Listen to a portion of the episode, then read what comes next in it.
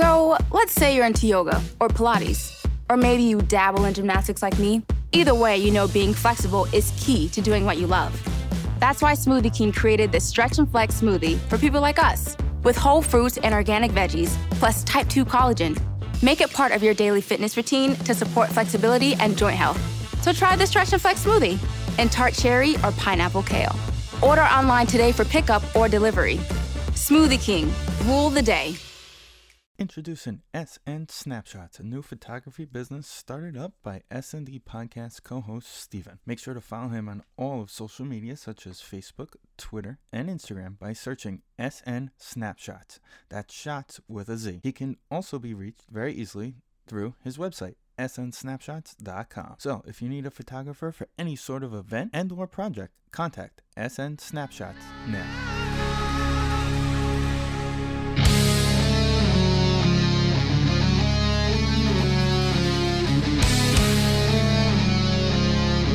Welcome to episode 258 of the S&D podcast show. Steven and Vin are here to get you started this week. What's going on, everybody? Shout out Ashburn, Virginia. Shout out Ashburn, Virginia, our loyal listeners. What's going on, buddy? Nothing much at all. Just I'm debating on opting out. I'm not going to tell anybody about it, but.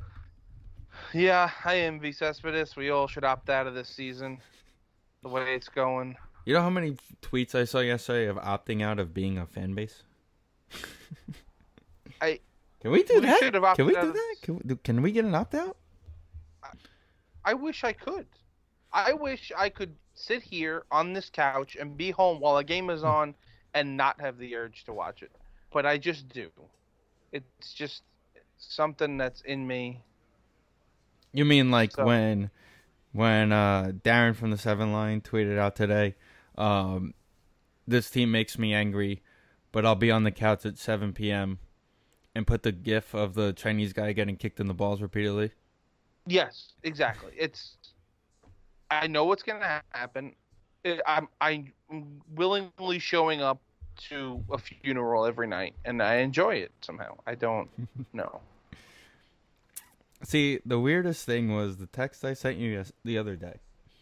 And I said, thank God for August hockey. I mean, this is just a strange time. And it's kind of the one thing that's, like, getting me through it. It's like, this is just a strange season. It's a strange time.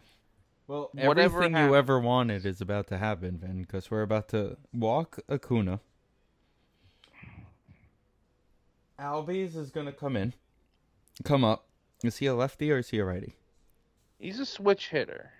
Okay, so the question is, what do you do against him? Significantly better one way. I don't remember which way it is, though. Okay. It doesn't matter anyway, because let's face facts. He seems to be much better right-handed. Actually, he doesn't have a batting average left-handed, and he's a .259 hitter right-handed. I'm saying you have to look at his career. Because I know last year I think he's very much better right-handed. Maybe? I forget. Splits. It doesn't let you just look at career. Okay, whatever. But all that matters is Freddie Freeman is on deck right now. And we know how this works. I mean, yeah. This will make it a 6-2 game. This next pitch will make it 6-2. Freddie's going to come up. It's already 7-2. It's going to make it 7-6. Freddie comes up against Justin Wilson and makes it 7-7.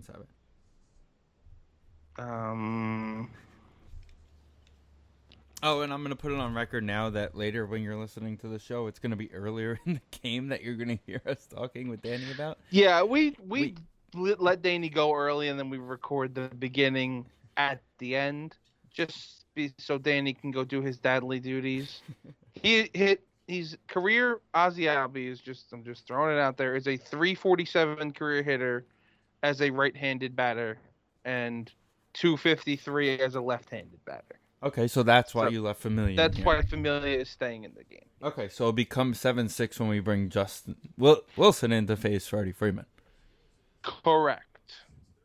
Or we could, like, get out of a jam. Might as well just put Diaz out there now. Speaking of putting Diaz out there now in the seventh inning. So, I mentioned to you earlier that I was watching Rookie of the Year the other night. Okay. And did you know that he went for like a 4-inning save in that last game that he pitched? Yeah, I don't... Now, I get it. He's a kid. He should be able to pitch 4 innings on any given day. But what if...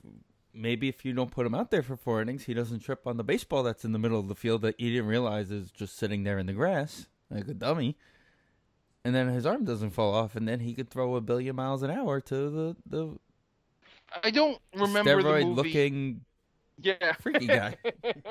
I don't remember the movie perfectly, but if he did pitch 4 innings, then they would have had to have another moment where he was up at bat. Because, like, that's just the rule. At some point in the 3 innings that your team is up, your spot has to come up, even if it goes 1, 2, 3. So, like, I don't know. But I also haven't watched Rookie of the Year in a while. Also, I started to do a baseball movie thing in March, and then the season stopped, and I stopped. Also, Jacob DeGrom hit the hand sanitizer in the dugout and then fixed it. Because he felt bad that he almost knocked it off the wall. Because he's just a wonderful human being. Yeah, that stuff's going to get broken pretty easily. Like, at Citi Field, I guess it was when they were playing the Braves. They were playing the Red Sox. They kept showing the dugout. And the plexiglass that's supposed to be, like, in a thing was already broken. So somebody swung it back at it. Which is just what's going to happen. You have guys with bats, and they're going to... They're going to get angry. Plexiglass, yeah.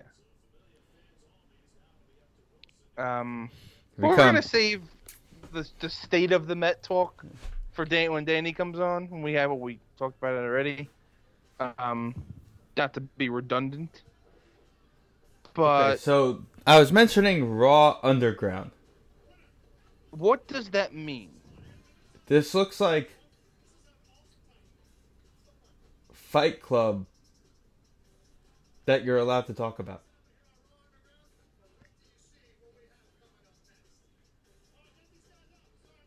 It's literally Fight Club.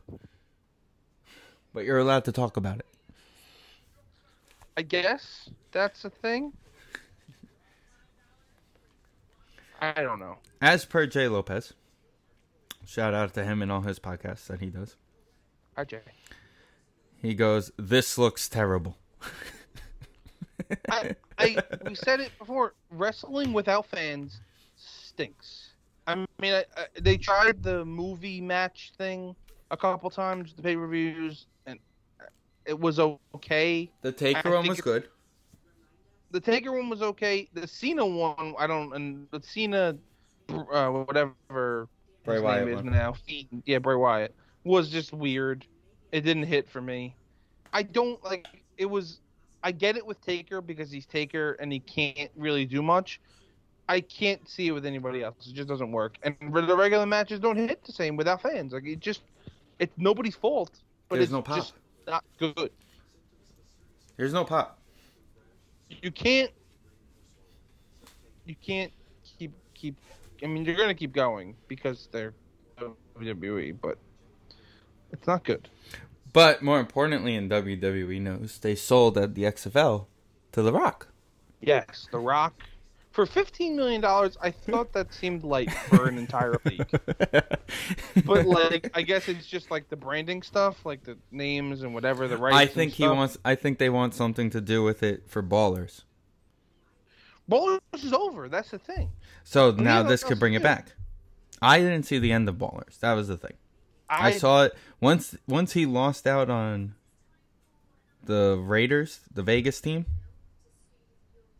Yeah. I think it was. That was when I stopped watching. I was like, oh, well, if they're not going to win the Raider team, they're going to go be soccer fans. And then they end up being skateboard fans with Russell Brand. Exactly how it ended. But it was like, it ended with like I liked the way it ended, but I don't remember what it was at the moment. He was doing like a show, like Ricky, the receiver Ricky Jarrett was doing like a directing a documentary about him, and the whole season he was like being interviewed. It was really, really weird, but I enjoyed a lot of it. So if you have time, I would go back and watch it. I was thinking about it the other night watching HBO Max. I was going through it, and I was about to do it, and then The Longest Yard popped up on my list, and I was like, you know what? I'm going to watch this. The newest. The Adam Sandler one. The newest one. Yeah. I don't know. For some reason, I was looking for that and Rain on Me last night for two Adam Sandler movies to watch. Rain on Me is a very good one with Don Cheadle, right? Yep. And it's different. It's different from Sandler. That's what I like about it. It's different from this most recent one, the Uncut Gems, and it's different, obviously, from the comedy. It's like, you know, wildly different, actually. But it's good. See, like USA Network right now is advertising hockey for tomorrow night. So why wasn't the Toronto game on at USA? I don't know. Was the Law and Order reruns that important last night? Well, like, yeah. I would assume not. And also, like, I looked at, because they also often during the NHL playoffs, they'll put games on CNBC. And it was just Shark Tank reruns last night. And I'm telling you, nobody wants to watch CNBC even when it's actually not. Or they could have put the game that was on NBC Sports that was replacing it was a round-robin game. It wasn't even a playoff game. It doesn't really count. Look at Justin Wilson getting out of it. Yeah, it was just a seeding game between the Avalanche and the Blues. I don't know. I feel like we complain sometimes about hockey and how it's the same teams over and over again, but like the Leafs are the biggest draw in hockey, regardless of if you like them or you hate them. So you should put them on TV for people to watch, not on NHL Network where nobody's going to watch it. That was my complaint. Okay, so they're starting this Raw Underground thing.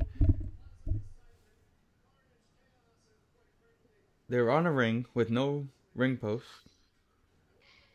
or ropes.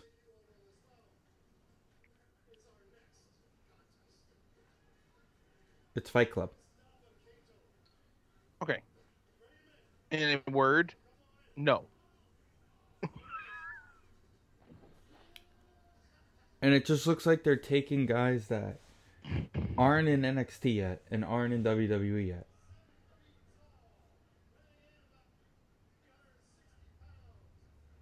And they're just going to Fight Club.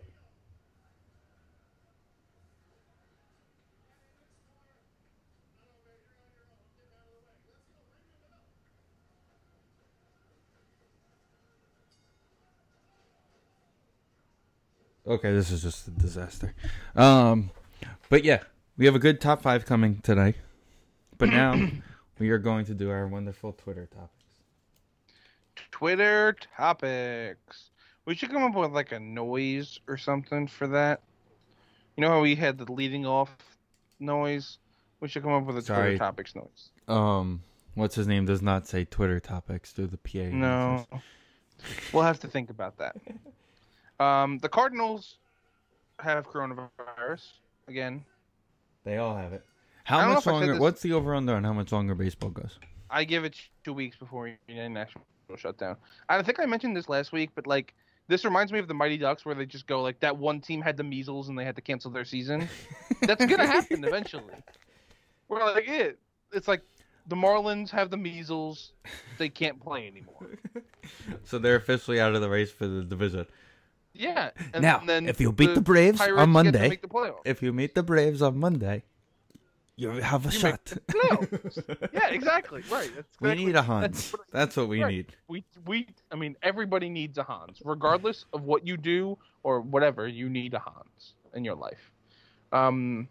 Yeah, they postponed this Field of Dreams game again because I guess the Cardinals were supposed to be in it. Yeah, it was outdoors. Who cares? Let's see. I'm going to go to just we need news. Nope, we need sports because news is annoying. The Bella twins had their babies 1 day apart. They did. Also, Also, Brie Bella isn't like announcing anything about their baby. Well, I mean, it's a boy. I just announced it. They like put it on the thing and then like, I don't know. Okay, so Brie is Daniel Bryan's wife. Nikki is the one that so who's the father? Some guy. Some guy, not Cena? No. Well, you can't see the guy. Oh. Got him. But yeah, I don't know. It's not John Cena. They like, it's the rebound guy who ended up becoming more than just the rebound guy, apparently. Well, good for him. Good for them. Congratulations to the Bellas. We're gonna get into most of the sports stuff with Danny, so I'm gonna look at what is called the fun thing on Twitter. That the can fun only is Rick Reed is warming up in the Mets bullpen. Oh, no, the best burger in your state. You want to look at that? I've seen that. What do you think the best burger in our state is? Oh, I don't. I think it was like some sort of deli that had it. Illinois, Indiana. We're gonna get there eventually.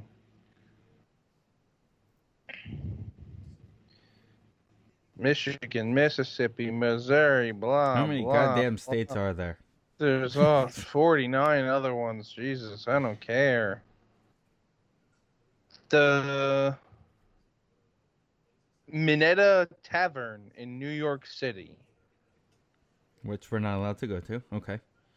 I guess it's it doesn't even have an address or anything. Well, that's because we're not allowed to go there. But it's Pat LaFrida beef, which they sell at Citi Field, so I can get that at Citi. Thanks. There's Al's Burger Shack in North Carolina, if you're ever there. Wait, we should probably look at what Virginia's is, shouldn't we? What's Ashburn's? We're gonna look at Virginia, because that's where all our listeners are from. Oh, Wisconsin. Solly's Grill. Okay. Well, I bet you it's inside Lambeau. I wish it was. Washington, D.C. By the way, Pete Alonso has won at bat today. 2941 Restaurant is what it's called in Falls Church. That's the best burger in Virginia. So I don't know. What's on the burger? What's on the burger? Yeah, what kind of burger is it? It's what was it called? Falls Church? Virginia. The restaurant is called 2941 Restaurant. Restaurants with the addresses, their name always freak me out. So. By the way, they're only 30 minutes outside of Ashburn. It's a classic beef burger topped with melted cheddar, lettuce, onion, and tomato on an olive oil bun. Boy, we blew it. We were only about 15 minutes from there when we were in Washington. I mean, next time we'll do a meet and greet in Ashburn, Virginia. We're going to combine all of our D.C. listeners with our Ashburn, Virginia listeners. You know, we were talking about this baseball thing. Is there baseball in Ashburn, Virginia? Probably not. What? I can't wait to read this. Hold on. Baseball in Ashburn. Baseball fields in Ashburn, Virginia. Okay. There's a bunch of elementary schools. Okay. Yep, no baseball teams. They do have batting cages, though, Vin. Maybe we should go there. Baseball teams in Ashburn.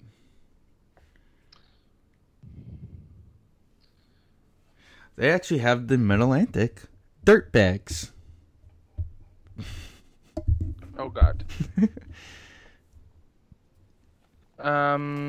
Who play in Ashburn, Virginia. Oh, they're just baseball clubs. But isn't that that league, isn't that the Ducks? I don't think so. Mid-Atlantic Dirtbags Baseball. If I find out one of our guys is on here, Vin, Oh, this kid's like 5.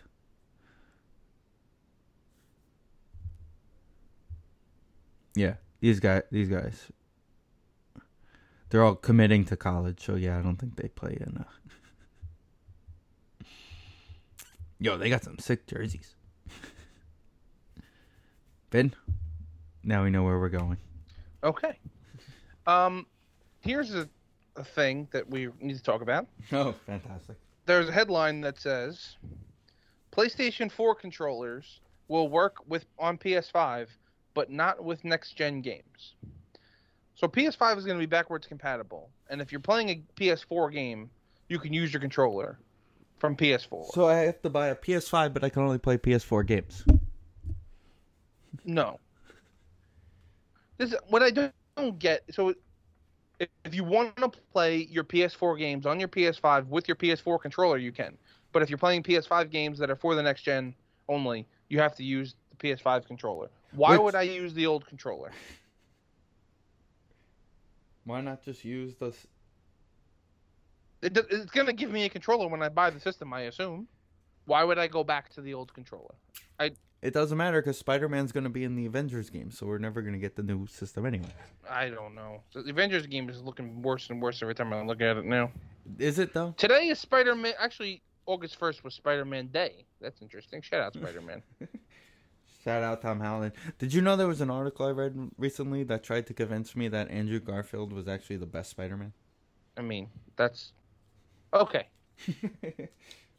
I could hear an argument that Andrew Garfield is the best Spider-Man, like, in costume person. I thought he did very well with the fast, funny quips and things of the in-costume character. Being the person that he needed to be. Being the actor in the position. Being the Spider-Man we know. Right. Like, Tobey Maguire was... I didn't think that character was very good in the suit, or particularly out of the suit. Now that I look back, like he was, Andrew Garfield was too good looking to be a nerd. Tom Holland's just the perfect one. He's a nerd. No, yeah, Tom Holland, and he's also funny and like good and just everything. So Tom Holland's the best. But I mean, I guess I could hear an argument for other people. We need these movies back in our lives, Finn. Yeah, I know. We need more movies back in it. Like, I need to watch Black Widow, like, immediately. Please. And the reason Robin Leonard kneels during the National Anthem is he needs to show off his awesome pets. I guess. That's just very anti what I know about Robin Leonard. That's all. Washington officials eye colony extradition after successful trapping of the state's first murder hornet. They caught a murder hornet. Oh, somebody in New Jersey that I know caught one also, apparently. Let's go. But if they're catching them, why are they still killing? I don't know. Now, do they have the cure? I have a question. Is the cure? Do the murder hornets have the cure to coronavirus? Yeah, that's what I'm thinking. I don't think so. No. How crazy would it be if they're just like, wow, if all we had to do was catch one of these 3 months ago, we would have all been cured by now. All we had to do was just extract the honey from the... Can we talk about what the hell honey is? Like... What is this? What is honey? Is it just, like, how do bees make honey? This has to be a very simple answer, but, like... You watch King of Queens. You know there's a video. Because you remember the episode it was on the other night where he almost ran over the chicken in Chinatown, and then he drove it up to Plattsburgh, and then he gets home and Carrie made chicken, and then he becomes this health freak. I don't remember that. You did. If you saw it, you'll remember it. And I guarantee you he probably watched some sort of honey video in that movie, in that episode. Nature... Jerry Seinfeld made honey. Don't you remember? He taught you. Yeah, that movie stunk. No, it didn't. That taught you the life of a bee. Bee movie stinks. Which one would you like better, A Bug's Life or Ants? Oh. Bug's Life. Yeah, I agree. I feel like you got to pick one. because those are very similar and they came out like the exact same time. Yeah, A Bug's Life. Favorite Pixar movie? Go. I don't know, but we're gonna make that's a top 5 in a couple weeks. There you go. We're gonna talk about Tom Hanks later. Tom Hanks is in Toy Story. I think Toy Story 3 is my favorite Pixar movie. It all comes back together. So have you watched any of the basketball, like at all? Like highlights or anything? I watched a couple minutes the other day. Yeah, I think it was Sunday, yesterday, because I didn't know if it was like... My whole thing is I didn't know if it was what it meant. I didn't know what their format, what they were doing.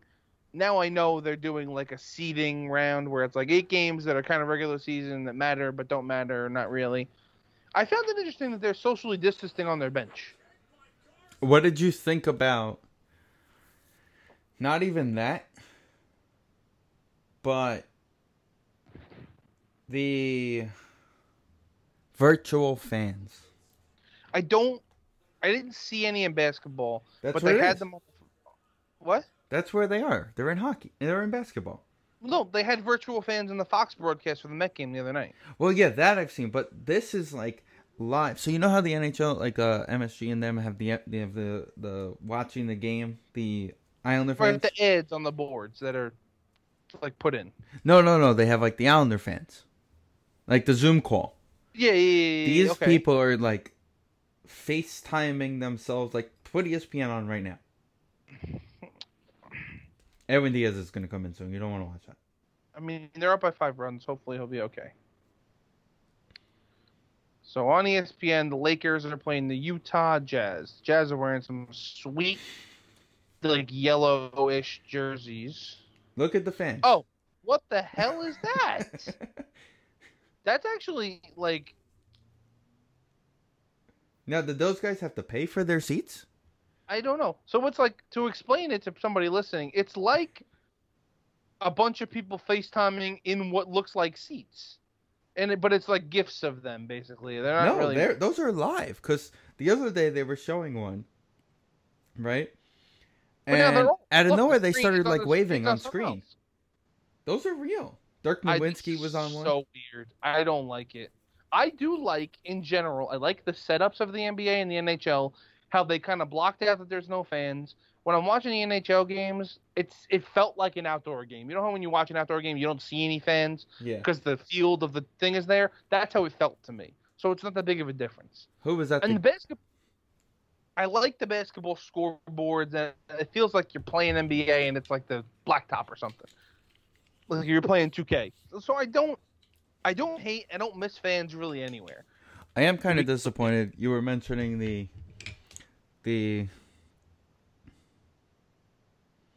thingy with the thing and the thing and the thing. Fox virtual fans? The Fox fake fans? I forgot what I was going with here. The Fox fake fans are stupid. I don't like them. They're just MLB The Show fans on TV, and I don't like them.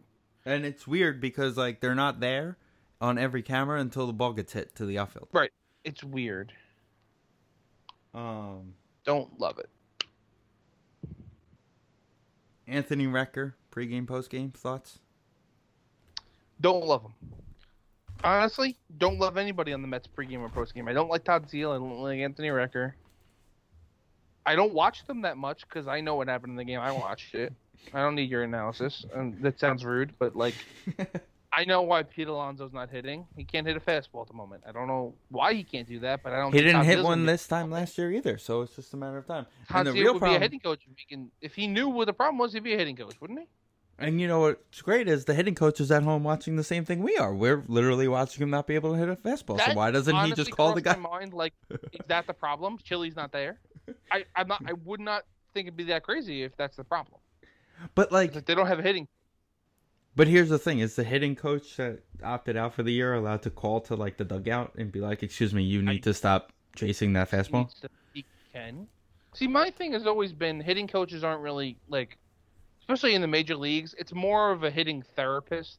Like they have to reinforce what you've already been doing and just make sure you get back to what got you here.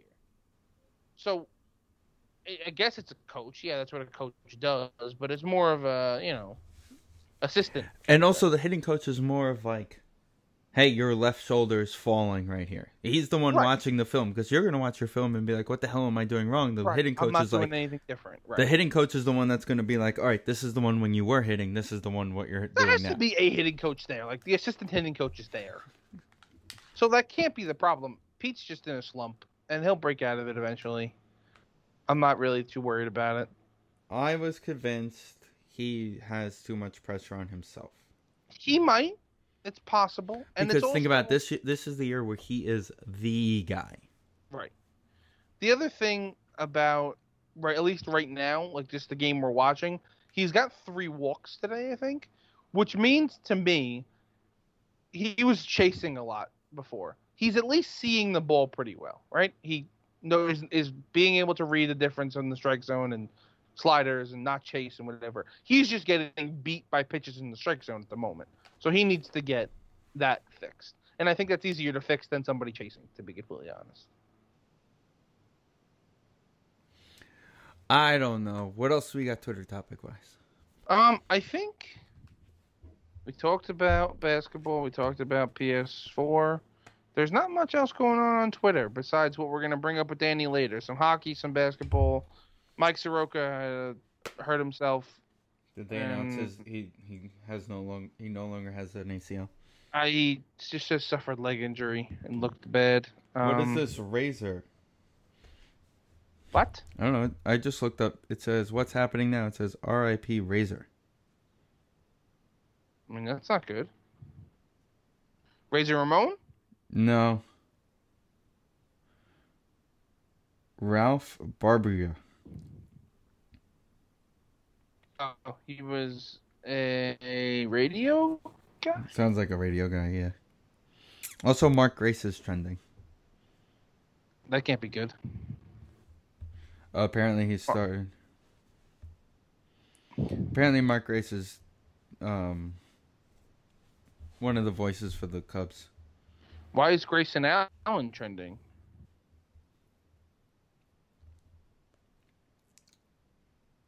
Oh. Okay, he's just playing. That's all. Twitter's weird. Also, you mentioned the Jazz jerseys. I just wanted on record that the fact that they're not wearing their 90s jerseys is disappointing. It is a little disappointing. I don't hate these jerseys, though, to be completely honest. I'm not against these, but, like... Also... These are the Sunday whites. The Lakers should not be wearing them. It's not Sunday. Whatever. That was the thing. When these came out, it was the Sunday whites. I can't wait to find out that they're finishing up Space Jam inside the bubble. I don't know. I don't think movies can shoot unless you go to like New Zealand or Australia. What's your thoughts on what I sent you the other day with apparently that like The Mask and Joker and all of them and Pennywise are supposed to be in Space Jam? No. That just sounds bad. Like, The Mask, I think they made a second one, or maybe even a third one. But the first one was like... Eh. It was good. What? Well, the thing with all those movies, The Mask, Ace Ventura, anything Jim Carrey in that era, was just Jim Carrey going off. Like, you can't recreate the script. You can't recreate the other actors. You can't recreate the story. It's just Jim Carrey in a vacuum. So anybody trying to recreate that today is just shit out of luck. Because Jim Carrey's gone on and he doesn't act anymore. I don't know. He's like an activist now, which is cool. I mean, he was on Stern. He has a really good book. He talks about Renee Zellweger being the love of his life. Okay, weird. Which was interesting. It was a good listen, though, if you can find it online. He's a very interesting guy. To think, like I said, like the out-of-controlness that he was able to, and the wackiness of the 90s with him, to, like, what kind of mindset that has to be off the screen, it kind of shows that, you know, it's just gone toward like the powerful of a mind has just gone toward this path, I guess. Also, shout out to our boy Donovan Mitchell with the bright yellow the sneakers going on. That's his Céspedes Rest in Peace thing. He's wearing bright yellow sneakers to honor Céspedes. But it's crazy because their jerseys only have yellow on like the very top, and it's like gets darker and darker as it's going down. And then it looks like one of those ice pops. Like it looks like a red, white, and blue pop, but orange, red, yellow. I don't know. Oh, I see the social. Everybody is like 3 chairs apart. Right. So on the bench, they're social distancing. They're in a bubble. That's not necessary. There's a guy behind the thing right now who's on his cell phone. So like, these people are alive, because like you see them get like whenever they get on, they're like cheering. Yeah, it's weird. So, but like the guys, if you're watching on the sideline, like there's behind the benches, watching an NBA game behind the glass, right? Those are like the TV guys and the producers or whatever.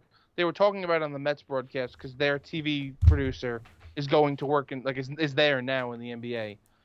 They have like a different set of rules than everybody.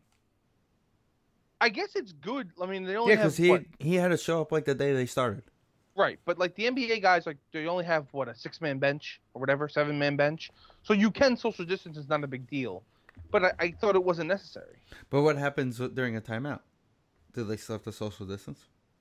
I don't think they are. But while they're sitting on the bench just by themselves, they're distancing. So the NBA seems like they're doing it right because they don't have a lot of people and they have the room. So why not social distance? I mean, they're not 6 feet apart, but they're like 2 feet from each other, which is I guess enough.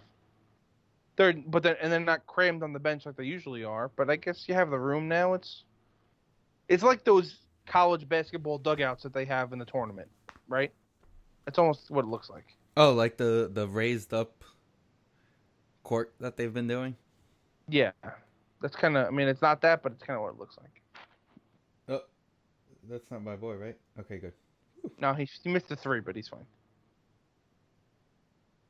You don't knock down my boy Donovan. Wasn't it the Matt Harvey, or was it the Jake jersey he was wearing a couple years ago? I think it was Jake. Oh, wait, we play the Marlins Friday through Sunday? We're supposed to. They haven't played a game yet. Have not played since July 26th, but they're 1-2. And the Nationals, who we play tomorrow, have not played since last week. And we haven't had a day off since the season started. We have not. No. So we have to get through the next 2 games of the Nationals, and then hope to play the next 3 days. Well, yeah. I guess that's the plan. So we could end up with 4 days off, ideally. Imagine the Nationals end up having it like it just comes out of nowhere tomorrow, and then we get it. Oh, I'd be so happy. Like, thank God. I mean, I don't want anybody to get sick and be unhealthy, but I really would like to mention. Oh yeah. Speaking of, shout out Jose Reyes for retiring, so he didn't have to be a Marlin. I mean, that guy. Also, Bartolo Colon hates the DH idea. By the way, if you didn't see his Instagram, he was taking swings the other day. Well, he hit 1 home run. If he would have hit more, they might not have a DH. The S&D Podcast Channel, the perfect channel for any style of podcast. We have all different pop culture style podcasts for all of your listening needs. If you would like to start a podcast, you can reach us at sndpodcast@gmail.com. We are always looking for new podcasts to add to our channel, and the topic could be anything you want. So contact us now. All right, we're going to welcome in Danny and... get to the dreaded baseball talk that we unfortunately have to get to. Danny, how are we doing tonight? I was actually gonna ghost you guys and say I wasn't coming on, and I was opting out of my obligations of the podcast tonight. I am. Are you gonna complain about the money we don't pay you? Also, yeah, of course. 100% on board with using opting out as just a thing going forward. Like I don't want to go to dinner now. I'm opting out of dinner. I'm opting out of work. I'm opting out of going to the post office, whatever it is, mop that out. Right. What a weekend, man! It's always in Atlanta. It's always in Atlanta. I was convinced they can change the ballpark. They can change everything. I was convinced, and I texted this to Vid, that like before they announced he was opting out, and like the rumors started about him opting out, and I was like, this man's gonna come up in the ninth inning, hit a grand slam, and walk off the field without running the bases. I was 100% convinced about it. Like, because that would be a Cespedes thing. Like, oh, sorry, I just didn't want to show up all day, and now I'm just going to hit a home run. Goodbye. We got to get right into it, obviously, Cespedes. It's like, I can't... I was thinking about it yesterday that, like, they said they don't know where he is. Yeah, that's the first bad sign. And, of course, like, the first thing you start thinking of is everything bad. Like, all the bad things go through your head first. Right. Like, I'm not trying to be, like, racist, racial or anything, but, like, he got here from Cuba somehow. Maybe those people just showed up and were like, you owe us money. I don't know. I like my joke a lot better than when I tweeted at you. Did everybody check the golf courses? Yeah, maybe he had a tee time and he thought it was a night game. I don't know. With this man, it could have been anything. And then it was just like, oh, he's opting out. I was like, that was the last thought on my mind that he was opting out. Completely. I would no chance that that's what it was. And the best part is the second time around the Mets PR go, we haven't found him yet, but we know he's alive. All right, awesome. Thanks, guys. Yeah. Appreciate it. Like, if you show up to somebody's hotel room, you send security, and nothing is there, they left. It's very simple. Right. So, I don't know. It's Vince Vaughn'd it from Dodgeball. He did. That's exactly what he did. That's a good analogy. That's the first time I'm hearing that. Yeah, that's a good one way of putting it. It's just one of those things, just like only the Mets on a Sunday after we've absolutely got killed by the Braves. Right now, 3 out of 4 games, and it's just one of those like just get us out of this town kind of thing. The bats are just dead with runners in scoring position. It's just one of those weekends, just please, let us just die. So you also got to think, like, his other side of it is that, like, he wasn't hitting. Let's face it. He wasn't playing well. He had a couple home runs. What was it, 2 home runs in the 10 games? 2 home runs. Right. 2 home runs in about, what, 10 games? It was 9 games or 8, whatever. He played 8 games. I don't know. Okay. Two home runs. But that was really it. So maybe he started thinking, maybe he got in his own head, too. And he was like, you know what, maybe I should go work out for the rest of this offseason. Get someone to give me some 1-year contract next year with a ton of money, and I'll come out and just rip the ball. Well, the Angels need a pitcher. For his sake. This freaking guy. No, he can't. That guy can't stay healthy. Well, he's going to just hit now, I guess. For his sake, I would have thought, like, I think it would have done him better personally. Are we talking about Cespedes or Otani? Yeah, Cespedes. Sorry, you were just talking about Otani. So right, we switched to Otani for a second. I think it would have done him better personally to stick it out and hit the 10 home runs he was going to hit regardless of what his average was. And just be like – because even Friday night watching the game, like he had multiple good swings. He had 2 line drives to left that were like hard hit but got caught. Then he hit a double. So like, I felt like he was coming around. The real thing with Cespedes is we'll never find out what's the real reason why he's opting out. It took us 6 months to find out he broke his ankle again from a hog. I mean, he says he has a family member who has complications. I don't know if that's true. Okay, then why are you playing in the first place? I have no reason for him to lie. Yeah. But he's out of his contract now, right? Major League Baseball, the rule is if you opt out for the year, whatever your contract is. No, that's not true. Markakis came back. I don't know. No, I meant like not like come back, but like. If he doesn't come back this season, his contract year is over. His contract is up, yes. Yeah, his contract is told he is a free agent. I don't know. So when we're 4 games up in the division with 2 weeks left, he'll be like, okay, maybe I should play now. What awful base running by Alonso. That was very bad. We'll get to Pete in a minute, but Pete's in his own head right now. Let's see if Cano tries and scores here, though. He's going. Swanson's got a gun. Like I said, Swanson's got a gun. Damn it! All right, I'm on it. I am delayed again, but okay. I'll see that. Why would you? Minutes. I just want to hear Danny's reaction Robbie's base hit. Once you see where Swanson picks up the ball, you should be like yelling. We should fire the third base coach. I mean, okay. The minute Swanson picks up that ball, fire the third base coach. Yeah, I don't have TV or cable up in the attic, so yeah, so I'm watching it on my laptop, very delayed. See it in a minute. This is what you get when we record during games. You get a little play-by-play. People have been dying. Ashburn Virginia has been dying for this one. If Cespedes just called them or told them Saturday night, listen, I got a family member who's got complications, and this league is not handling this well. I'm out. Fine, have a great day. Did the same thing Friday. Are you kidding me? It's terrible, right? Danny caught up. Thank you for everything you did for the organization, and have a nice day. But just, he never. I want to walk through his career as a Met really quickly. Okay. Before you go forward, you're not going to the World Series without that trade. So keep going. Right. We all agree on that. He gets traded to the Mets literally at the deadline, like the last minute. At 3:59 and 58 seconds. Right, exactly. After the trade happened and didn't happen with Gomez, right? So there was seven other trades that happened in the Mets organization before that. Starting off wild. Then he is the National League MVP for a month and a half. They go to the World Series, and some blemishes start to come out. He's not really a center fielder, but we're kind of stuck in this situation. Right. 2016, it finally causes him to actually get hurt, but he's still an all-star. And he comes back and he leads them to the wild card game and whatever. Then the real injuries, but 2017, that was kind of whatever. Nobody was good in 2017. 2018, he gets hurt, comes back, one game, home run, and casually it was just like, oh yeah, I need surgery on both my heels. And I'm like, this guy is just... And then last year, obviously we mentioned the Bohr incident, a non-horse injury. It could have been anything. It's just, it's got to be one of the weirdest but semi-successful Met careers ever.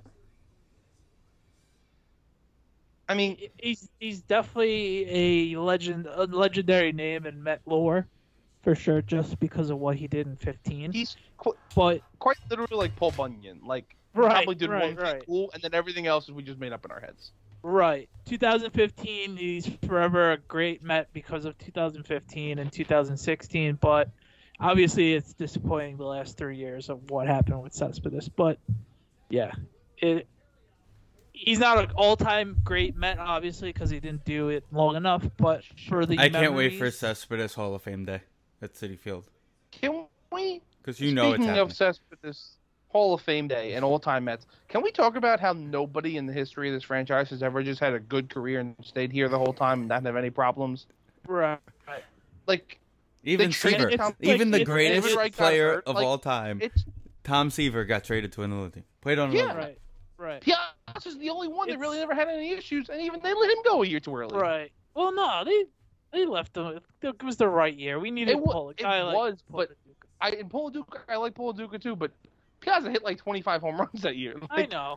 He would have been fine as their catcher on that team. Right, but we needed a guy like Paulo Duca, though. I don't disagree. Team. So we'll give Piazza's basically the only one. It's Ed Kranepool and David Wright, basically. But even Seaver. Oh no, well Seaver was gone. That's what I'm saying. David Wright got hurt. So Matt Cain's fastball to his head. After that happened, there wasn't the same ever. Right. It's just... He did have the greatest helmet ever after that for a week. That was awesome. Colorado. That stupid helmet. But yeah, it's Ed Kranepool. It's Ed Kranepool and David Wright. Those are the only two guys ever. It's just unbelievable. But if Tom Seaver is getting traded, no one in the franchise is safe. Basically. Tom Seaver proved that nobody in sports is safe. Yeah. I mean, his nickname was the franchise. And I need a 30 for 30 on that because I still don't know why it happened. Like, I need to talk to people. Unfortunately, he's retired from Limelight. I know he's not, and probably I don't know who the GM was, but he probably is not talking that much right now. He's probably dead. I didn't want to say that, but probably because I don't remember. It wasn't Frank Cashin, right? No, it was way before Cashin. It was actually cool a couple weeks ago, since I have a lot of time on my hands. Nicole's mom gave me a lot of Nicole's father's baseball cards and stuff, and it was he had a ton of Tom Seaver red stuff because he's a Yankee fan. So I was like, oh, okay, that's cool. He loved Nolan Ryan. I don't blame him, but yeah, he had like Nolan Ryan's great. And then he had Bo Jackson, rookie, baseball rookie, and football rookie. I was like, oh, that's pretty cool. Yeah. So I was like, all right, cool. So yeah, I don't know. Of the Cespedes stuff, it's not off to a good start. Yeah, Cespedes. Other than that is. They can't score with runners in scoring position. That's been the biggest bugaboo. And the bullpen's back to being the bullpen. Yeah. I mean, it's just more of the same that the starting pitching even is not – I mean, Matz wasn't bad the other day, and Peterson was pretty Matz. Good. I think Matz was Matz, normal Matz. Right. But then, Waka – and Porcello have not really... They suck. Yeah, Walk had a good start. Yeah. They actually both have had a decent okay start. Porcello was... I mean, it was rough. Yeah, and then he made a... It was a little better against the Braves than the first one. The first one, he lasted two more innings. Great. Awesome. Right, but I think he only gave up 2 runs in the 4 innings pitched. Listen, it's not a deal. Yeah, I don't know. It's just one of those... Somebody get me Marcus Stroman, please. Any word on him? He threw a pretty significant bullpen. Like they said, it was like an 88-pitch bullpen the other day. Oh, all right. So it's basically to the point where he just needs to be able to run because he just can't come off the mound or field a bunt or anything. Right. But he can pitch, essentially. So that's just probably in a couple of weeks. Yeah, we need the Mets need a one, and that was the worst thing. Last Friday night, they blew a 5-run lead. It was just one of those we finally score and click on all cylinders, and just one of those nights. Just like, are you freaking kidding me? And then Travis Darno, of all people, 5 RBIs. We called that. I knew as soon as they got whoever's up before him, they got that guy out, and I was like, I took a breath, and I was like, okay, and then he came up, and I was like. Because you just know it's going to happen. But I'm just impressed the ball didn't go out of the ballpark because that's the type of moment Travis Homer's in. Right. You bring in the defensive replacement in center field and he falls down on a ball in the gap and the guy scores. I mean, it's just... Cleared the bases. So, who are the Mets playing the rest Washington. Of this? Washington until Thursday when they get a godforsaken off day, which they've needed. They need. In Washington or it's in Washington on the way back. Washington. Come back and yeah. I want to talk about some positive Mets stuff. Last week I was our friend Michelle from Mets Mirage, sent out a tweet why do you guys love Mets during hard times? So I figured I'd give her my story. She ran with it, she loved it, and she posted the article/interview that I had with her via email on yesterday. It was a really pretty good read if you haven't heard my story. Definitely go check it out. It got a lot of positive reviews and on Twitter and social media that people actually been hitting me up on those platforms on thank you for sharing your story kind of things. So I appreciate all the kind words that everybody's talking about. Thank you, Michelle, again for having me on. Thank you for interviewing me through email last week. And I think I do find it funny that I send her a Cespedes photo of me and Cespedes, and she posts it the same day he leaves. I thought that was pretty funny. Just Mets. It is pretty fitting. I just find it hilarious. Because I didn't know she posted it. I didn't know she posted it until she emailed me last night around 10:00. I didn't realize throughout the whole day, and then she sent me an email around 10-ish that she posted it. I was like, oh, that's funny. Cespedes, my photo with Cespedes. I forgot I sent this to her. So yeah. That. Thanks again, Michelle, and hope everybody enjoys the article that she wrote out, and hopefully we have her on sometime or something around those lines. Yeah, sure. The billion-dollar. Question is Michael Donald Grant, who was the chairman and a minority owner of the New York Mets, was given full permission during the free agent negotiations with Tom Seaver to do what he wanted. Okay, but so it was a contract issue. They're They couldn't figure out a contract, so they traded him. That's what you're telling me? They wrote how Seaver was greedy in an article multiple times. Of course they did. They were trashing people in the paper before the Wilpons even bought the goddamn team. Seaver attempted to resolve the impasse by going over them to another owner, over him, who along with Joe McDonald, who was the general manager at the time, was able to negotiate in the middle of the 76 season a 3-year extension. But before it was able to be signed, was apparently Seaver it was an article in the Daily News that was never proven that Seaver's wife goaded Seaver into asking for more money because she was mad that Nolan Ryan was making more. I really hope all these stories aren't true. Also, you said Joe McDonald was the GM, and now all I can think of is Joey McDonald, the goalie who used to play for the Islanders. I don't know why this, but the way my brain is working. Upon being informed of the story, Seaver informed ownership that he immediately wanted out and asked McDonald to immediately trade him, feeling that he couldn't coexist with Grant. See, these are things that we would, like, you know, they call it the Midnight Massacre. These are things we would have known today. Like, we would have known there was issues in the negotiations and that they were going to trade him. Right. We would have been like, oh, they're just, you know, negotiating. No, they're not. Right. They're far apart and there's the trade coming and all, and you know, this kind of stuff. It's just so crazy. Do we want to talk a little hockey? Yeah. Well, the Rangers are in a big hole right now. They do not look. They look a little rusty at the moment. Why, Steven? What? I just have to point out that Wilson Ramos, who I've been talking shit about for 2 weeks, just hit a home run. You know what? Good. Keep on talking that shit. Stupid Buffalo. Anyway, the Rangers. Yeah, I feel bad for the Rangers because they really had something going. They were hot. They were rolling. Shesterkin was going. And then, like, everything hits halt, and they had to play the Hurricanes, who were just really a pain in the ass to play against. Yeah, man, that first line and their first pair of defensemen are just really pretty good. Like, the Rangers are just not there yet, and that's just it's not their fault. And, like, the Rangers played fine the first – like, it's – for whatever reason, they can't play smart in the first minute of both games. They just gave up brain farts, which just can't happen. So shout out my friend Gillette. He made this tweet today. He had this tweet out today. Ranger fans, beginning of the season, we're still building.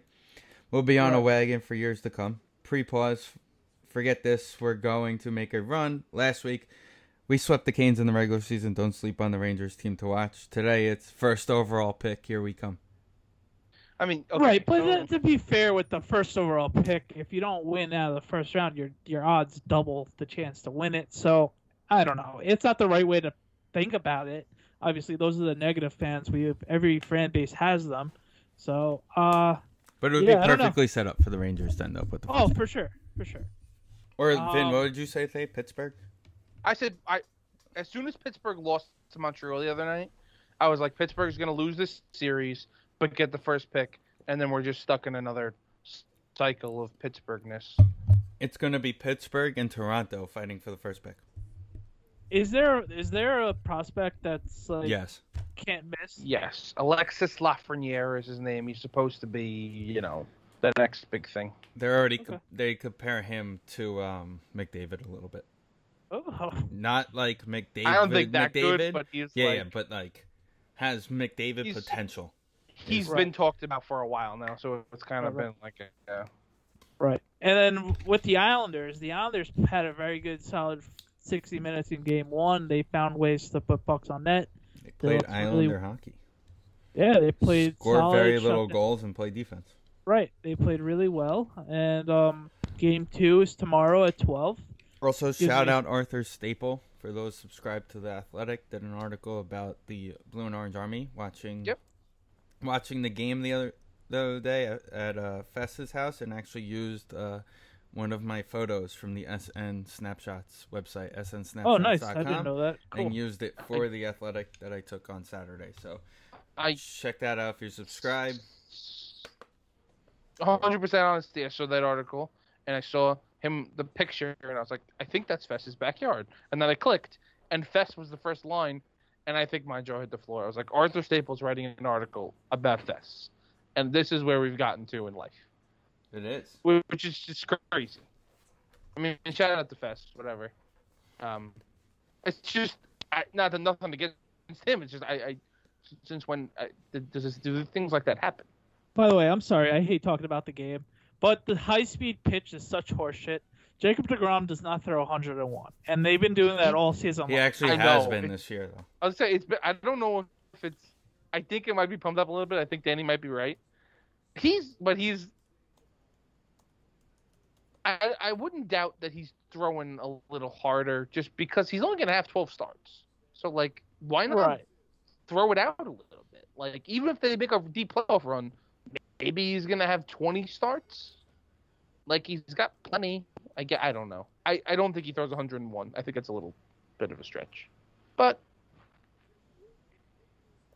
it is what it is. Oh, no, for sure. But I just find it funny. Yeah, because he's the only one that they pump it up for. So the Islanders play the next 2 days, both at noon, Tuesday and Wednesday, when you're listening to this. So what? Obviously, you would hope they continue to do what they did game one, which is solid defense. Play. Right. Obviously, that's the right way to play. Especially their style of play right defense and get a couple pucks on net and just pray to score a couple goals. What did you guys see out of Florida that would make you be like, all right, if they find a way to do it, we're in trouble. Bob sucks. I don't think that's true though. I think Bob was the only one keeping them in that game. They had at least two or three more. It could have been 5-1 that game. I thought he played very well. It's just when you are as top heavy as the Panthers are, it's kind of similar to the way that the Penguins were last year in that series. It's like now that Adam Pellick is back and Pellick and Pulock just shut down their top pair. There's nothing beyond it. There's nothing. Yeah. So it's like unless that pair gets beat, which is what happened on the only goal. It's there's not a lot left for them to do, and it's Johnny Boychuk is hurt now, probably. He took a hit to the head, which they called the 5-minute major and then reversed the 5-minute major, so I don't know what that was. I thought it was a pretty clear hit to the head to me, and he left his feet, so I would have kept it, but it is what it is. Travis on this. Travis Darno did a Lucas Duda. But also, yeah, for those who didn't see, Andy Green, and they have Noah Dobson. So well, this is why they picked up Andy Green to replace injured players in hockey. Right, but they picked up Andy Green thinking they were going to need him because Adam Pellick was going to be back. Now they go like 9-10 defensemen deep.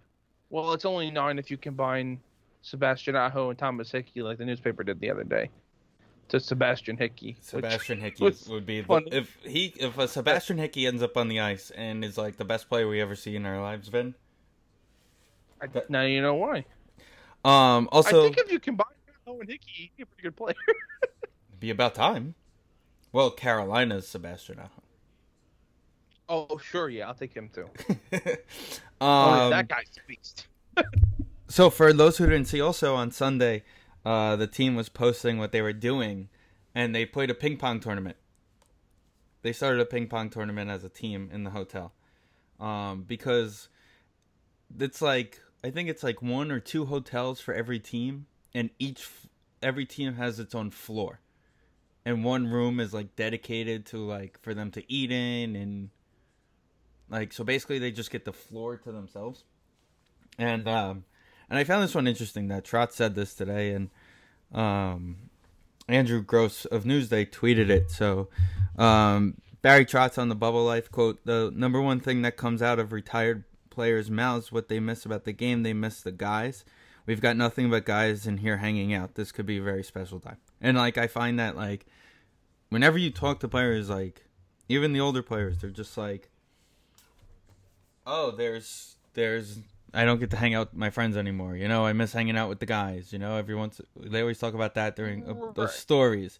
I believe it. So it's like a team bonding experience without the team, without, like, you know, instead of them working out in the middle of September, you know, they're just hanging out in a hotel together. There is, yeah, you're right. And I think Butch was talking about it a little bit on the broadcast that, like, as it goes on a little bit, they might get a little, like, stir crazy and stuff. But we also mentioned that, like, they have team planned things that I don't know if they do them like right now. It's more for like later on when people have left, when it's limited. But like they can do a team sanctioned golf or fishing or whatever something. Right. As they go deeper in the playoffs, they're going to do less of it, of course. Right. But also like once you get deeper in the playoffs, I don't think I think the eyes are on the prize. Right. Exactly. So like you'll get out of that mindset of whatever of that you're sick of, and it's a 5-week road trip. You're focused. You're ready to go. So I don't think it'll be that big of an issue in either bubble. Basketball maybe, because they've been there. I mean, it's been they were there 3 weeks before anything started. Right. And that's been fun to watch as well. I've been having fun watching that as well. Like once the playoffs really start, I do find it funny that the Pelicans are completely no-showing it, and that they're part of the reason why so many teams out of the West are in it, in the bubble. So right. It is pretty funny to watch them kill. I don't even understand what the NBA is doing is the problem. Like I didn't keep track of what their they're just having games to warm everybody up, and pretty much all the seating is basically set, except for like a couple of seatings here and there. So that's really what's been it. And unfortunately, the local flavor, the Nets, no one's playing for them. They're either hurt or they just opted out because of COVID. And then today they named like 3 or 4 players that we all know, unfortunately, can't play as well. So the Nets are really banged up. And if they do find a way to still hold on to a playoff spot, they're going to get blown out of the water in the first round anyway. So no Durant, no Kyrie. Yeah, no Durant, no Kyrie, no DeAndre Jordan. Right. No Spencer Dinwiddie, just to name a few. And then there's no like benefit to these guys. Like in the NHL, they have the benefit of losing games. Right. What about? So it's just Cassius LeVert by himself. Is that where we're at right now? Yeah, and he's even not playing the next game they play. Oh, okay. Well so, then. Yeah. What a life! What a life we're living in. I mean, the NBA. I'll be interested. Like the games are on. I was like, do these count? Are these practice? No. These count towards your final. It's seeding though. It's basically like regular season games, kind of. Right. When the playoffs actually start, I think I'll start paying attention. As long as the Trailblazers are in it, because I just like the Trailblazers. Right. But they're outside looking in at the moment. I know. So they have really to. Need these ones, obviously. Okay, cool. So, the real question now becomes is this something that we would want to see the leagues do like next year too? Not like include fines, but I'm talking about like, all right, we're gonna make a shortened season, right? Because they're both gonna start later than usual, already expected. So why not do a shorter season and then do some sort of tournament like they're doing now? To make it go, like, start it, like, mid-March. I don't know. If they can get into their own stadiums and play there, and it's healthy, I don't see why them not doing it. Right. I think they're going to have to just shorten the season, like, just play 50 games or something next year. I think both leagues are going to have to do that. and then go into the playoffs like they would, and just because you can't let this push everything back. I think next year has to be, you have to just eat whatever shortened seasons you get in 2021 and play like a regular NBA or NHL. Right. So if in a regular, if the season's got to start in January, which is kind of what we're looking at, both seasons, then you start in January, you play half seasons, your normal playoffs, and you get started into the next year with normal things. Hopefully normal fans and arenas, that we're at that point, but a normal schedule at least. Okay. I mean, I like this kind of like the way they're setting this up. Like, I do like they just like it's like an AAU tournament, right? It's like, or like the NCAA tournament where it's like everybody just kind of hanging out. It's a fun atmosphere, and you're outside by the pool on your days off, or you're watching other people's games, and it's it is interesting. It is. Yeah, and you can see these sports are being successful about it, and then you're looking at baseball and you're like, okay, so how much longer until it's done? We're at the point where half the league can't play. Not half the league, but what, a third of the league can't play, a quarter of the league can't play. I think we're gonna there's gonna be a break at some point. Just I think maybe a week where they just everybody hits pause, and then you come back. I don't know. Things got out of hand a lot quicker than they thought they would, and nobody. I mean, I noticed it right away. We all noticed it right away that, they said no high fives, no this, no that. And it's nobody was paying attention the first day. Well, the rumor is the Cardinals went out to a casino and gambled and hung out. I don't know. Right. And the Marlins did the same thing or did something similar, a club or whatever. Yeah. Listen, I said it. Was it last week I said it? How stupid they were when it came to this stuff. Right. Especially with leaving the teams in Florida. That alone was just, in my opinion, stupid.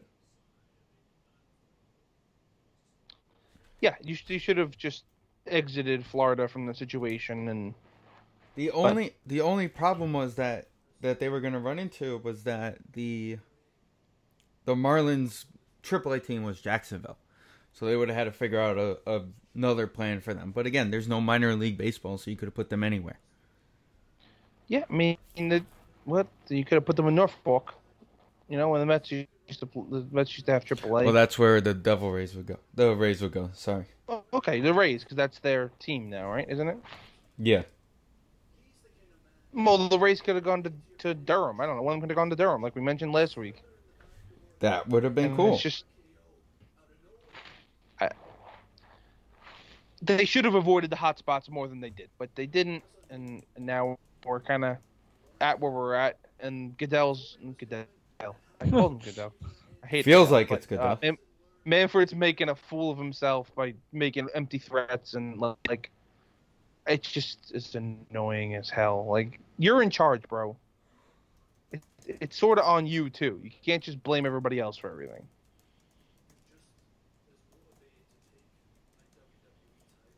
Right, 100% right. Yeah, you're right.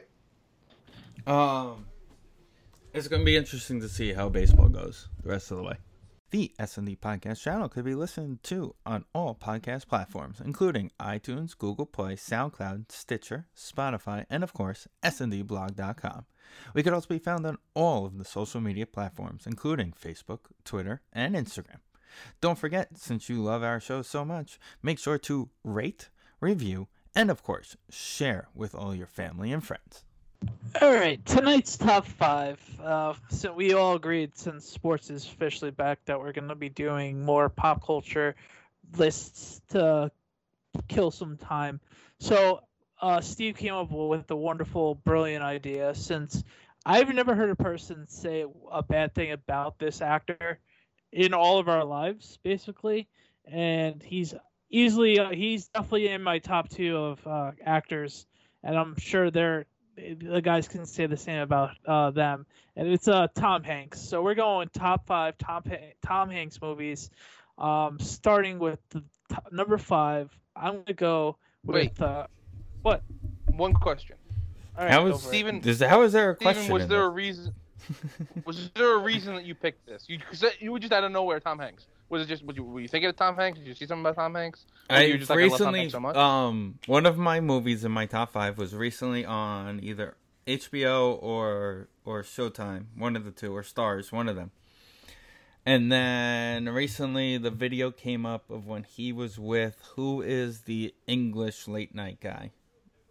Who does the carpool? Graham Norton. The one that does the carpool karaoke. Oh, that's James Corden. James Corden. And they did a 60-second run-through of all his movies. Like his good ones. So okay. I was just randomly watching it the other day. So when I was thinking about, okay, pop culture, okay, Tom Hanks. Oh, okay. Different. We don't really talk about Tom Hanks. He's in a new movie, too. Like, it's like some kind of war. Another war movie. It's on Apple TV only, actually. Yeah. So I thought that was the reason. That's why I was asking. Anyway, sorry, Danny. Go ahead. He was also recently on the Conan O'Brien podcast, and also he was the first big time person to get COVID. To have corona, yeah, that's true. Him and his wife. Yep. So number five with me. It's been on TV quite a few lately. I actually watched it a few weeks ago. It's Catch Me If You Can, the 2002 movie. And he was the supporting actor of this movie, trying to catch a fraud, Leonardo DiCaprio in fraud, because he's been going around the world as a pilot and then as a doctor and all the other fun stuff. He works for the FBI, and it's an entertaining movie. It's not the best Tom Hanks movie, but it's definitely one of those movies. If it's on, you watch it and you'll enjoy it because Tom Hanks is just basically trying to catch Leonardo DiCaprio in doing bad things. So you can't really go wrong with that recipe. You are correct. I actually have that later in my list, so I'm going to get back to that one. My number five is the one I was just mentioning that's been on a lot, is Philadelphia.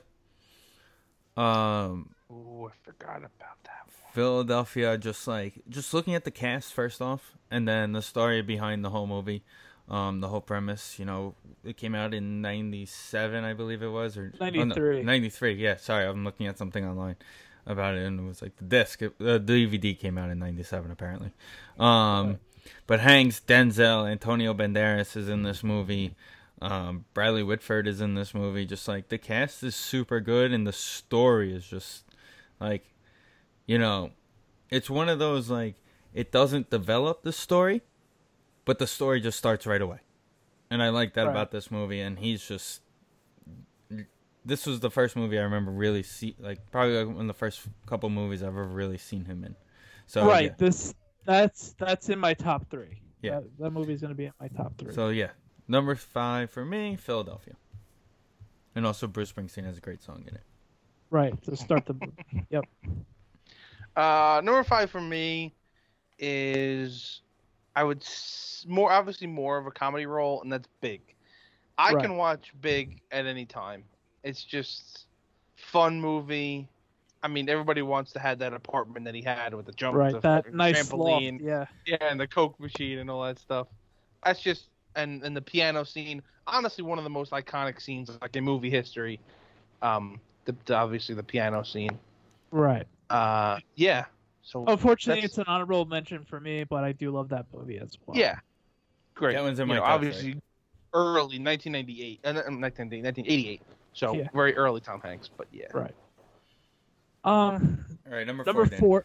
Number four for me. I'll tell you a background after, but number four for me is Apollo 13. He is the main actor in that movie. Obviously, if you like science, you like history, like I do. And my dad liked space and all that other stuff, NASA stuff. It's a no-brainer for you. It's just Tom Hanks being Tom Hanks. Kevin Bacon's in it. Gary Sinise. We'll talk about that later. I'm sure that movie's going to be in all our top twos. If not, then there's no point of doing this top five. But it's just one of those great, like, suspenseful movies. I know everybody knows that they survive, but the whole suspense of how are they going to get back to Earth, and just all those guys did a phenomenal job, especially bringing Apollo 13 back to life, especially for us not being alive during the space race era of the 60s. So number four is Apollo 13.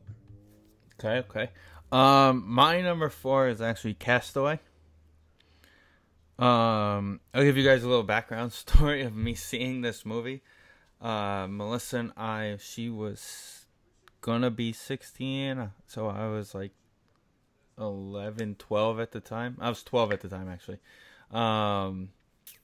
Yeah, I was 12, gonna be 13 that following time. So, and it was like Christmas time, and we were in Florida with my grandparents, and it was the night before we were supposed to get on the plane to come back, Melissa and I. Well, my grandparents were gonna stay in Florida for an extra couple of days, and my grandfather took us to see Castaway like the night before. Whoops. So that whole night I was like struggling to sleep, couldn't figure it out, was having nightmares, and of course, you know, our flight gets delayed anyway for a couple of days because of a snowstorm, so it kind of like worked out in our favor, which led to me seeing Remember the Titans, by the way, because it was on our flight going back to New York later that week.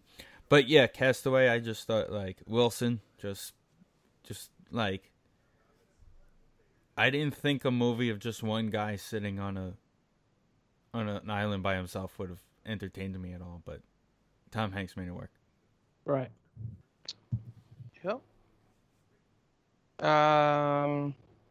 Okay, number four for me is, I feel like it's probably higher on more people's lists. I don't know. We'll see what you guys say.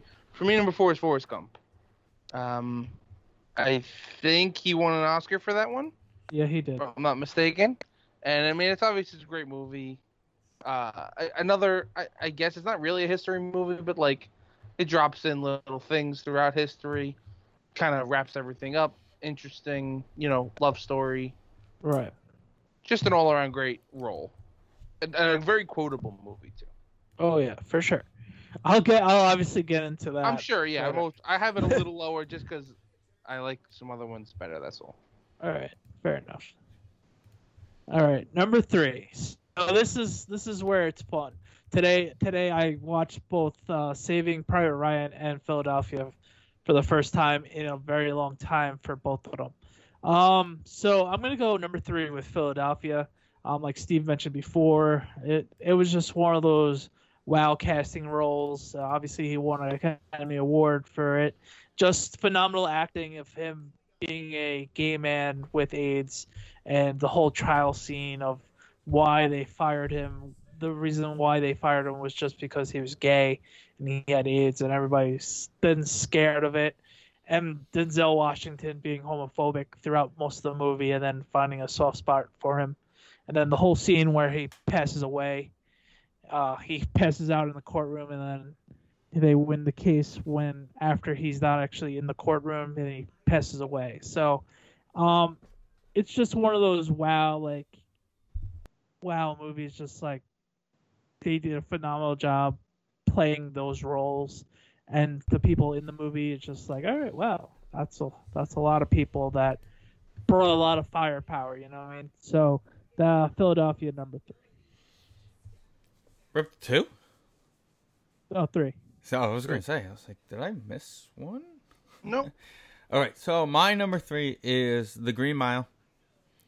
Good movie, yeah. This movie was an absolute classic, in my opinion, the whole time, with Michael Clark Douglas, James Cromwell, who kind of plays like a cop in I think every single movie he's ever done, is in this movie too. Just all of them, you know, just the whole movie, and like, you see the different roles that Hanks can play in this type of movie, because, you know, like you said, Danny, we see him as this gay man who has AIDS, and then we're going to see him in as a kid and then acting as a child, and now we're seeing him as this southerner with this different accent, and just just shows like the all around how great Tom Hanks can be at any moment in a movie. And this one, I thought he was just absolutely incredible in. Yeah, Green Mile's a good one. My number three is the one Danny mentioned before. It's Apollo 13. I feel like it's the first movie I saw in IMAX. So that's just an interesting fact. I don't know if you guys have seen a lot of movies in IMAX, but it's always a good time.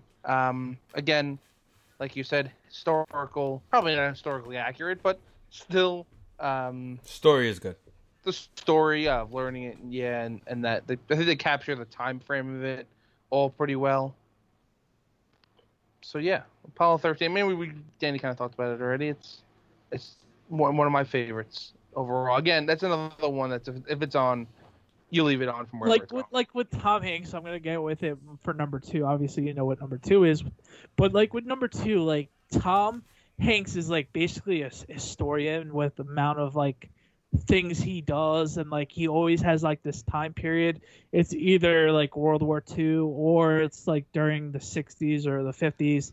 Like that's his wheelhouse. Those two generations, like that time period, Tom Hanks kills it every time he's in it.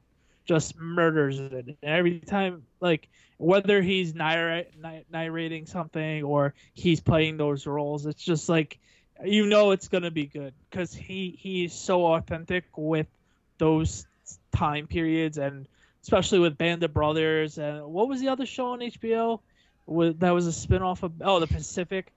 He did a phenomenal job producing and basically like working off scene with those movies. It's just he does phenomenal jobs with war and historical things.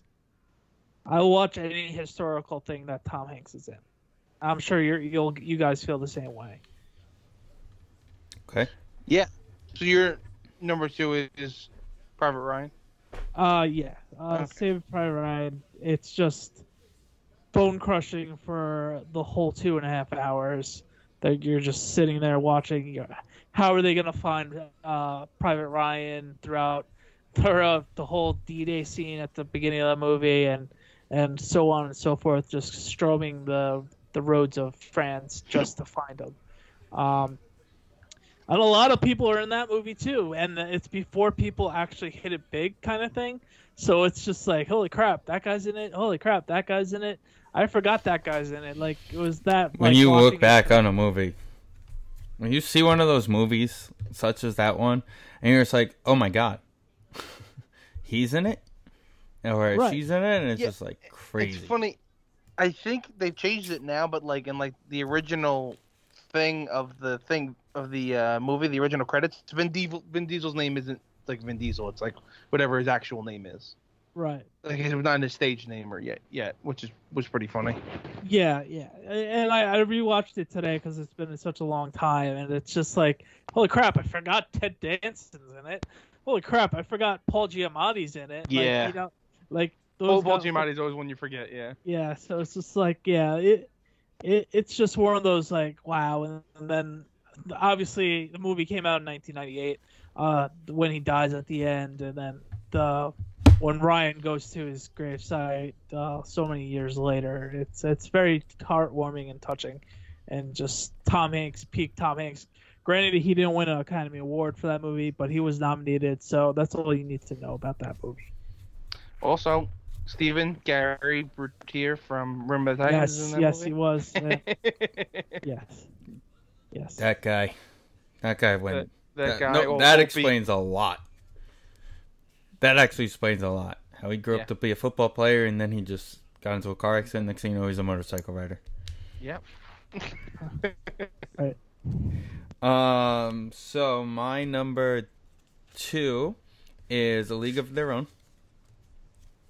Okay, just like again, the Tom Hanks just role, just consistent with.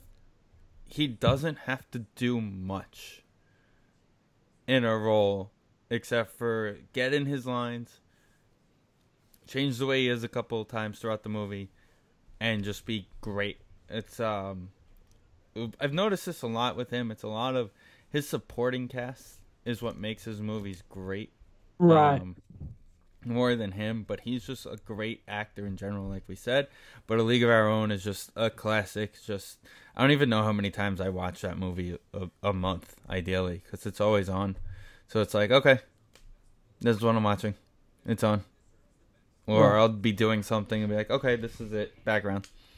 League of Our Own. So yeah, that is my number two. That's also my number two, A League of Their Own. Another, I there's so many moments in that movie. Obviously quotable. There's no crying in baseball, and just most of his lines are pretty quotable. But yeah, the range of emotions, and obviously because it's a baseball movie and we love baseball, it's probably, I mean, it's up there for my favorite baseball movies and just sports movies in general. The stuff with the, you know, they go to the Hall of Fame in the beginning and they flash back to it at the end. Everything is great. Like you said, always leave it on. Yeah, I guess that's about it. We said most of it. We can right. About that. Obviously, that movie's in my honorable mentions, but yeah. Danny? Obviously, number one is for me is Forrest Gump. Okay. That's my ultimate. If it's on TV, don't matter what time, a night, day, what I got going on that day, I have to put it on and watch it as long as I possibly can watch it for.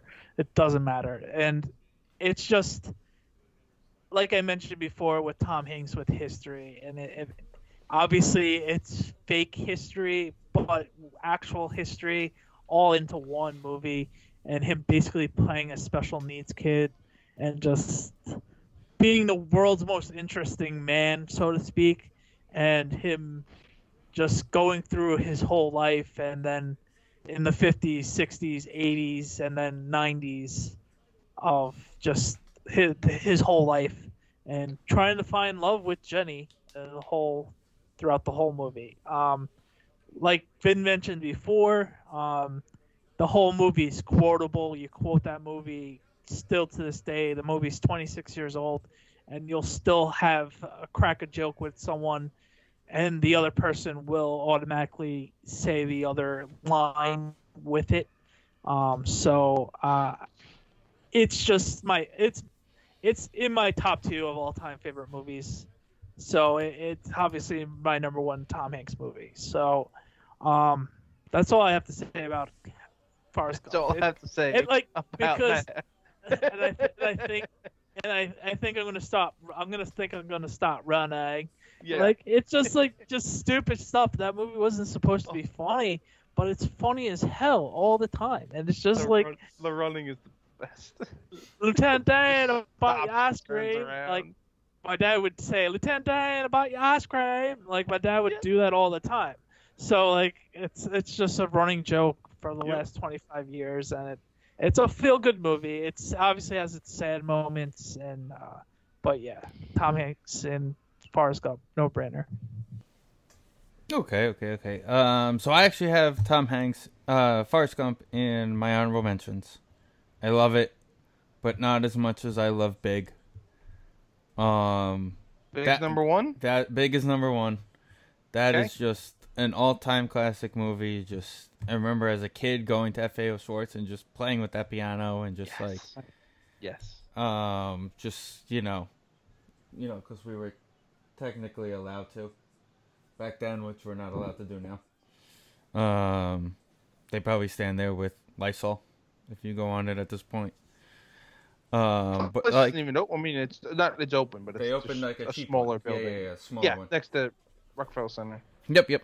But yeah, the whole premise, the whole time going to the baseball game, just wanting to go back to being a kid, and just it's that movie that as you grow older, you watch and it reminds you to be a kid when you can be. Right. That's why I love that movie. It always reminds you hey, no matter where you are, you're always going to be a kid at heart. And it's just always a good reminder. Yeah. So, yeah, that's my number one Tom Hanks movie. All right. Number one for me is Saving Private Ryan. I mean, Danny talked about it. Definitely my favorite war movie. Stacked cast. Everybody, plays their role well. The ending where obviously you said he goes to the gravesite. And that there's that like, did I make it worth it line or whatever, that kind of, you know, stuff. Obviously, there's a bit of a tearjerker at the end, but and the D-Day scene, you mentioned that too. Like, that scene is crazy. I mean, especially to drop you into a movie like that, and it's just right into the craziness, out of control. Great acting all around. Just that for me probably a top 5 overall movie. Like one of them. That's the perfect movie. Okay. Honorable mentions for me, I had Forrest Gump. I had Catch Me If You Can. I finally got to watch the full Catch Me If You Can. I always caught the movie like in the middle or something. Right. So I finally got the full watch it recently. Apollo 13, and one of the more underrated movies is That Thing You Do. Right, that's a good one. That's definitely a good one. Did you guys see the Mr. Rogers movie? Yeah, I did. I watched it. I actually ended up falling asleep during it. Not to be completely honest. The movie's not great. He's very good as Mr. Rogers, though. Yeah. I can't not listen to him not talk Mr. Rogers recently. Yeah. And obviously, we didn't mention them, but Toy Stories. Like all the right. You know, it's just a great... Yeah, that's obviously my honorable mention, like I was going to mention. Obviously, the Toy Stories as Woody. Big, obviously, like you guys mentioned before, well, eloquently, and obviously League of Their Own as well. I didn't really like the one he did with Meryl Streep recently, but I did enjoy a couple of the one with Washington Post.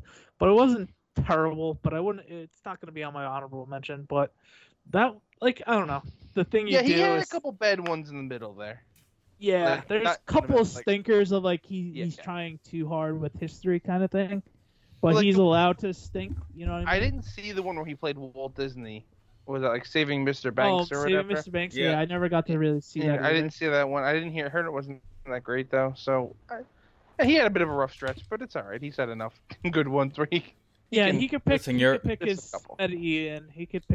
The fact of the matter is if his name is on a movie, you're most likely going to see it. Right. So it could be a stinker or not. Definitely helps. The company's going to be like, "Oh, Tom, your name is on here." Right. Oh, and how can we forget this one? I'm actually very disappointed in us. The Da Vinci Codes, well, those are definitely honorable mentions as well, for the hijinks and everything, just trying to crack those codes. Obviously, the books were pretty good as well, but yeah, those are definitely honorable mention as well. Sure. Didn't love the Da Vinci Code, but it's... It wouldn't make my list, but it's definitely honorable. Definitely, the first one's definitely an honorable mention. Right, the first one. I don't think I've ever. He made multiple Da Vinci Code movies.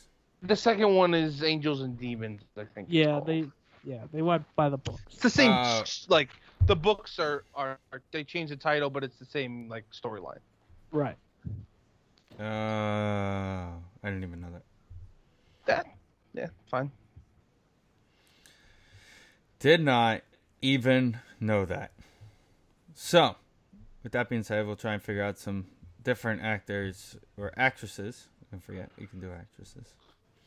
For the next couple of weeks, we're going to stick to pop culture. Don't be afraid to reach out to us on all social media. Just be like, hey, this is a top 5 I want.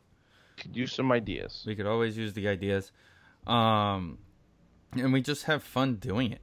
That's really what it comes down to. At the end of the day. I have one for next week. Favorite guilty pleasure songs, pop songs that you would like. All right, you would never expect someone like it. Oh God. All right. I'm gonna have to go do some thinking on that one. Thank you for telling us a week early on that one. Yeah, I'm gonna need a whole week to think about that one. All right. With that being said, check out The Athletic again. Arthur Staple did a great article about the Blue and Orange Army hanging out watching the game on Game 1 on Saturday. Shout out Fess and Craig for being a part of that article. SNSnapshots.com for more photos from that day. Danny met Mesmerized. Yeah, check out my article on Mesmerized. Thanks again, Michelle. And that's about it for me. Vincent? That's it. Thanks for listening, guys. Vincent may actually be bald from the Mets season at this time. Oh, I shaved my beard. I didn't really have a beard, but I shaved what was there. You shaved your pubic beard. Good. Glad. I can't really grow that much of a beard, but I shaved what was there. You got the PFT bushy pubic beards. Yeah, pretty much. That's what I had. Yeah. All right, Finn. So, what is it going to take you to have a haircut? I've honestly thought about cutting it off multiple times in the past, like, I don't know, 6 years. No, like month or so. I don't know. It's just going to take the guts to go do it. Sorry. It's going to take something. The Soroka thing? Yeah. Yeah. It's going to take a 10-game winning streak. If they go on a 10-game winning streak, I'll cut it off. If they lose every game the rest of the season, Vin. I mean, I'm sure. Yeah. If it may be worse than a haircut. Yeah. Might be a... There might be a noose around. If Aaron Rodgers doesn't start all 16 games, he has to get a haircut. Without injury. You got to get it on record that like injury can't be the reason that he. If he just gets benched. If he gets benched, that'll never happen. I don't know if you guys heard, because you can't say that it'll never happen that he won't get hurt because the guy gets hurt every year. I wouldn't put it past him to opt out. To be completely honest, he has till Thursday at 4:00. Thursday. Why would he? Oh, well, that would be. I don't know. He's very eccentric. Yeah, but he's single. So what else does he have to do? I don't know. Single Aaron has nothing to do. So, with that being said, we'll see you guys next week.